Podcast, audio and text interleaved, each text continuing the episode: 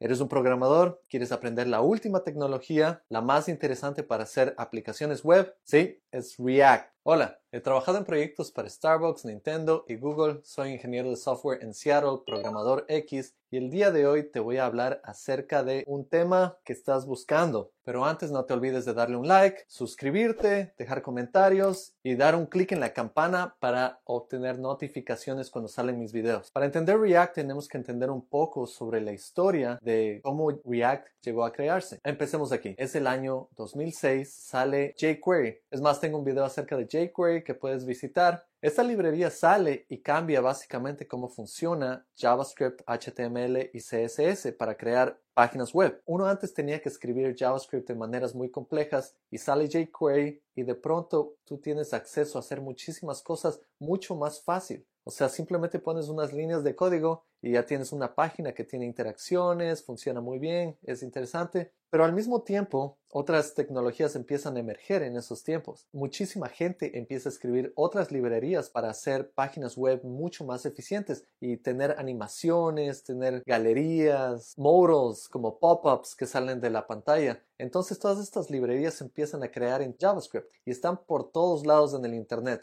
Entonces sale otra tecnología que se llama NPM, que crea un repositorio donde puedes publicar todas las librerías y básicamente empieza a organizar todas esas librerías. Todos los creadores de páginas web y aplicaciones podían sacar todo eso en un lugar. Entonces empieza a crear este ecosistema bien interesante, lleno de librerías, lleno de nuevas cosas que puedes utilizar en, el, en JavaScript para crear tu página web. Y al mismo tiempo, mucha gente sale con ideas más interesantes de crear aplicaciones y empiezan a desarrollar aplicaciones completas en la web. Y te estoy hablando no solo de una página web que interactúas y vas a la siguiente página. O sea, podían haber aplicaciones mucho más grandes, cosas mucho más complejas. En esas épocas, claro, también sale Google Maps y Gmail. Es toda una aplicación que tiene muchísimas cosas y es muy avanzado. Pero al mismo tiempo, muchos desarrolladores quieren crear aplicaciones como estas y no existía nada para hacer algo así. Solo podían utilizar jQuery. jQuery era bueno como para una simple página, pero si querías hacer una aplicación era mucho más complejo. Y en esas épocas de evolución de JavaScript empiezan a salir otras librerías que tratan de solucionar esos problemas. Algunas de estas librerías son Backbone,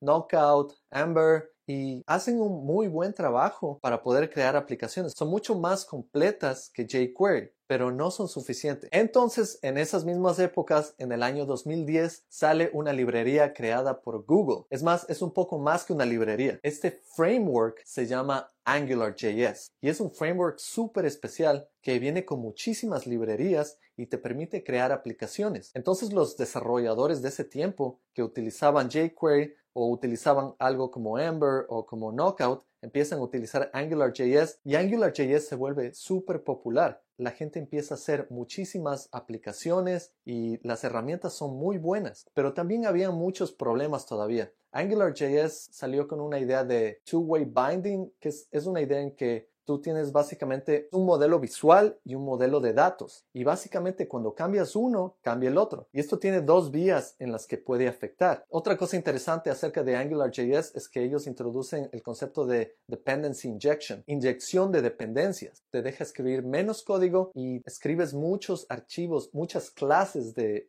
JavaScript y estas clases automáticamente se inyectan como parte de tu aplicación. Y también AngularJS vino con otros beneficios que ayudaban muchísimo al usuario a separar HTML, separar CSS, pero al mismo tiempo trabajar en conjunto entre HTML, CSS y JavaScript en este modelo que se llama MVC. Y era excelente, o sea, funcionó muy bien por muchos años y tenía algunos problemas. Un poco después sale esta librería creada por Facebook que trata de hacer algo muy parecido. Esta librería se llama React y React trata de cambiar todos esos problemas que tenía AngularJS. En vez de tener two-way data binding, que era dos vías, simplemente le hacen una vía. Si cambias los datos, cambia el UI pero al mismo tiempo adopta otras cosas de Angular. Por ejemplo, los components, componentes, en los que Angular simplemente tú escribías tres archivos y con esos tres archivos creas un componente de HTML que puedes reproducir muchas veces en una página y es como independiente al mismo tiempo. React funciona de la misma manera. Por ejemplo, un botón y este botón puedes utilizarlo en muchísimas partes. El peso de React no era tan grande como el peso de AngularJS. Y otra cosa interesante de React es que es mucho más eficiente que AngularJS. React empieza a obtener bastante popularidad. Igual quiero decirles, si es que ustedes recién están aprendiendo sobre librerías y frameworks como Angular o como React, acuérdense que hay una diferencia entre librería y framework. Una librería es como simplemente una parte de JavaScript que te permite hacer ciertas cosas, pero un framework, lo que era AngularJS y lo que se convirtió en Angular 2, no solo es una librería, sino son múltiples librerías y otros scripts que te permiten crear como un ecosistema para crear aplicaciones. Y React hasta el día de hoy no tiene un framework oficial pero hay otras tecnologías que están saliendo, que están emergiendo. Me voy a adelantar un poco al futuro. Tal vez en el futuro vas a empezar a escuchar un poco acerca de Remix. Remix trata de solucionar esos problemas y crear un framework alrededor de React. Pero no nos metamos en eso todavía. Volvamos a React un poco.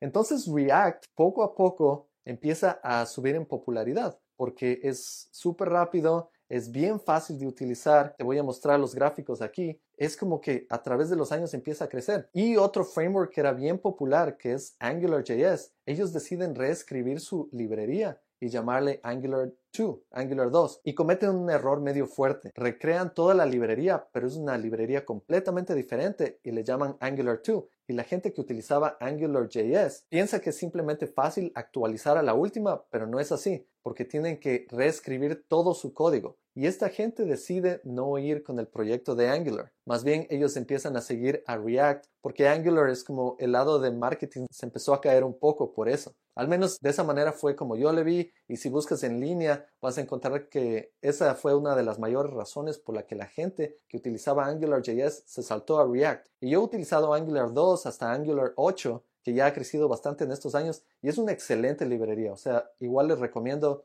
es, es, un framework. Igual les recomiendo que utilicen eso para un proyecto, les va a servir muy bien, pero la más popular ahora es React. Y bueno, otras cosas interesantes acerca de React. React tiene estos componentes que te digo, en los que escribes código, incluyes CSS, incluyes JSX. Es otra manera de escribir HTML mezclado con JavaScript y todo puedes incluir en un solo archivo. Y básicamente creas este componente y puedes utilizar este componente en toda tu aplicación, en diferentes lugares. Y eso es increíble, eso te da un poder increíble. Imagínate escribir solo una vez un botón de ahí poderle usar en diferentes partes. React también tiene algo que se llama props, que simplemente pasas propiedades que van a ser diferentes para cada componente. Digamos que este botón tiene un diferente texto en diferentes lugares. Tú puedes crear una propiedad y le pasas un texto diferente a cada uno, pero estás utilizando el mismo componente. Y así puedes crear componentes que están dentro de otros componentes y pueden heredar propiedades si es que quieres hacerlo de esa manera.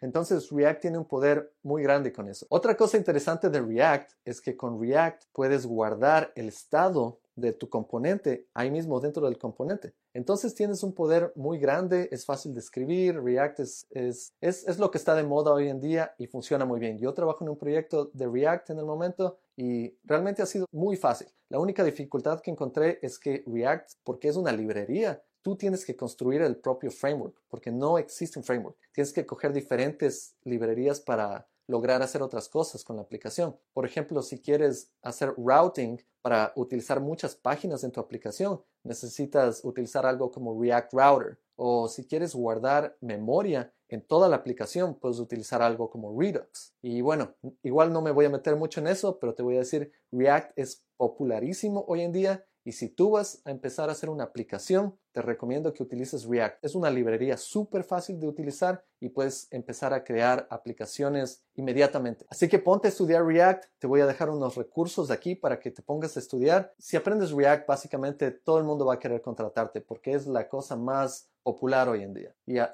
todo el mundo le encanta. Todo el mundo está construyendo aplicaciones con React. Y si no te gusta React mucho, puedes aprender tal vez Vue o Angular, que son librerías muy buenas que son utilizadas en bastantes aplicaciones. Eso es todo por hoy. Gracias por ver este video. No te olvides de darle un like, de suscribirte, comentar. Igual dale un clic en la campana para recibir notificaciones. Reacciona ya. Bueno, reacciona ya. dale con todo y ponte a estudiar React. Nos vemos.